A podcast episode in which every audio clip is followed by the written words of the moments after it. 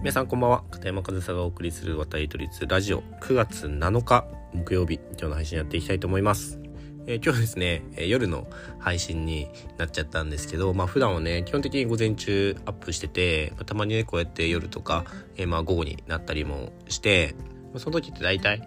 え理由があって、え基本的には朝です。ただこうやって午後になる時っていうのは、まあ、何かしら理由があってですね、今日は、別に本編とは関係ないんですけど、先にちょっと言っておくと、ちょっと朝から熱出しちゃってて、38度くらいまで上がってたんですよね。で、まあ、昨日の夜中、なんか布団入ってる時に、ちょっとブルブルっと寒気がしたから怪しいなって思ってたら、まあ案の定というか、朝、ちょっと体だるくて、38度まで上がって、もう、こういう時僕、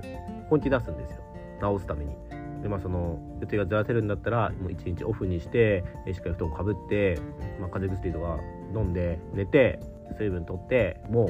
治すことにめちゃくちゃ集中するんですよね。本気出すよね。そしたら大体もうこうやって午後には治ってます、まあ、まだ37度弱くらいありますけどもう全然大丈夫ですね。明日からまた動けるかなみたいな感じで。まあということで、えー、今日はちょっとねアップする時間が遅くなってしまいましたが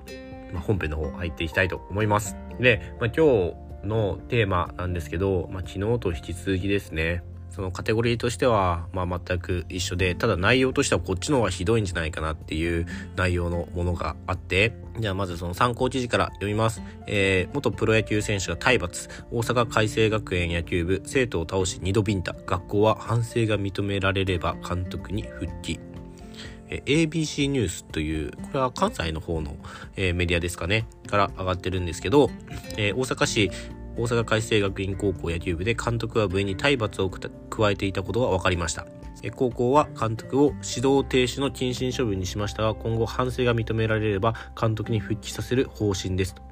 大阪海星学園高校によりますと、野球部の監督を務める元プロ野球選手の男性56歳は、去年11月、当時1年生だった野球部員の生徒を押し倒し、頭を床に押し付ける体罰をしたということです。また、8月16日にも同じ生徒2年生になった同じ生徒の左頬を2度ピンピンタしていたことも分かりました。生徒に怪我はないということです。さらに、えー、監督が8月22日監督が部員を押し倒す様子を映した寮内の防犯カメラ映像が SNS に投稿されたことで、えー、発覚し学校は聞き取り調査を進めていました。監督は調査に対しダメだと分かっていても勢い余って手が出てしまった。行き過ぎた指導だった。と話し、えー、野球部の部員と保護者に謝罪しています。で、この後僕結構信じられないんですけど、えー、高校は監督を指導停止の謹慎処分としていますが、今後十分に反省は認められた後に監督に復帰させる方針ですと。えー、復帰させるんだって感じですよね。で、まあ最後が、えー、大阪海星学園高校野球部では、一昨年以降元コーチによる、えー、部員へのわいせつ行為や元監督による合宿の宿泊費を水増しした給付金詐欺など不祥事が相次いでいますということで、えー、昨日もね、この、まあ、アマチュア、学生野球、高校野球、大学野球での指導者による不祥事だったり、体罰、えー、不適切発言などの謹慎がありましたと、え、そういった発表が、えー、学生野球連盟から発表がありましたっていう話をして、でもその謹慎処分とかそういうものがたった2ヶ月とか4ヶ月とかもうそんなもので、なんか本当にそういった不祥事みたいなものを撲滅する気あるのかと、そういったものにちゃんと処分下す気はあるのかね、連盟はっていう話をしたんですよね。で、まあ、そんなね甘い処分なんていうのはその処分を受けた側にとっても何のダメージもないしそれで処分を受けましたと。しっかり罪を償いましたというような顔をしてね現場に戻れるっていうのはもうある意味野球界全体でそういった体罰とか不祥事っていうのを容認してるようなもんだというのをね、まあ、昨日の配信に限らずこれまでも何度も言ってきたんですけど、まあ、これもすごくその通りのことが起きてるなというふうに、感じるニュースで、どうですか？ちょっと僕はあまりにも信じられないというかもう最初から反省が認められれば復帰させますってことを言っちゃうんだって思って。しかも今回その謹慎処分の期間とかも発表されてないですし反省が確認できたらってことはもうすぐにでも復帰ありえるし、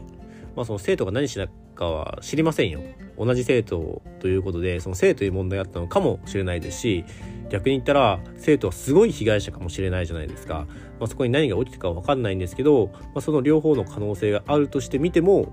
ダメだと分かっていても勢い余って手が出てしまった。行き過ぎた指導だったって。これをねその自分で学校なり連盟に言いに行ったならまだ分かりますよ。ああやってしまったと。ダメだと分かっていたけど勢い余って手を出してしまった。これはやっちゃいけないことだ。学校に謝罪して、連盟にも報告してすいません僕はこういうことやってしまいました。っていうことを自分で言ったのは分かりますよ。けど違うじゃないですか。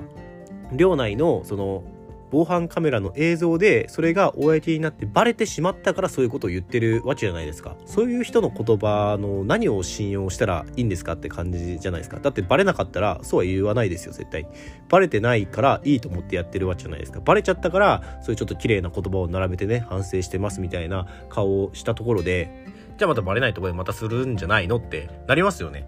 だからそういう人が指導者を名乗るっていうのが僕はすごく違和感というよりむしろなんか嫌悪感というかなんでその人に手を挙げたりする人が人を育てる指導するという立場に立てるのか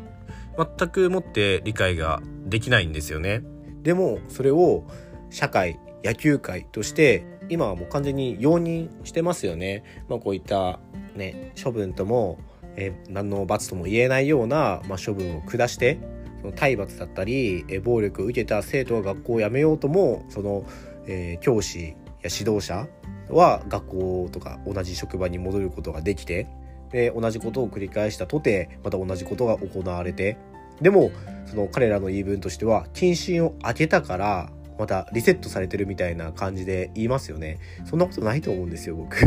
もちろんねその指導者の中にも失敗をしてしまったと反省する人も中にはたくさんいると思います。だからその失敗を許すということは僕は社会としてあっていいと思うんですけど許した結果同じことが繰り返されるんだったらそれはもう許しちゃいけないし許した人にももう責任はあると思います。ある生徒が指導者による体罰で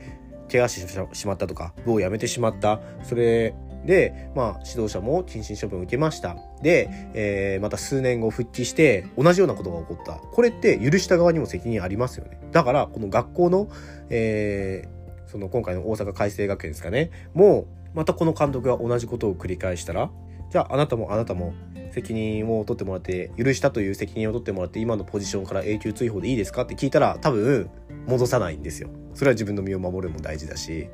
それだけ信頼している、えー、指導者でそれ信頼しているんだったらわからないですよ。そういう学校の先生とか責任者からしてもそれでも戻ってきてほしいってなるかもしれないですけどまた同じことをこのえ指導者が同じ過ちを繰り返した場合それを許したあなたにも責任ありますよね。あなたも今のポジションからもう永久に離れてくださいってなったら多分こうはならないと思うんですよ。でも許すってそういうことですよね。許したことによってまた同じ過ちが繰り返されたらその人が悪いのはもちろんそうなんですけど許した方にもやっぱ責任があって許してしまったからそのまた新しい問題が生まれたわけですよね。だから許さないこともある意味その大事だし許すことも大事なんですけど許すという責任もねもうちょっと考えないといけないんじゃないかなと。同じことを繰り返してしかもこのね大阪海星学園同じ人じゃないとはいえ何度も何度も不祥事が相次いでいるっていうのはもう多分そういうなんですかね雰囲気というか体制が学校の中にあるんでしょうね。なんかすごく良くない環境がその中にあるような気がして、まあ、そこでね、えー、学生生活を送る学生の方、まあ、余計なお世話かもしれないですけどなんか少し心配になるなというような、えー、内容だったので、まあ、今日は昨日と引き続きその学生野球アマチュア野球の不祥事についてお話ししたんですけど今日はちょっとアプローチを変えてもちろんその不祥事を起こした本人が一番悪いですけどけど2度目3度目っていうのはその不祥事を起こした本人プラスそれを許してしまった人も悪いんじゃないかとそういった意識を持つことは大事なんじゃないかなということをちょっと皆さんにシェアしてみました。えー、もしね、皆さん思うところがあればご意見いただけると嬉しいなというふうに思います。はい、ということで今日も最後までお聴きいただきありがとうございました。片山和沙でした。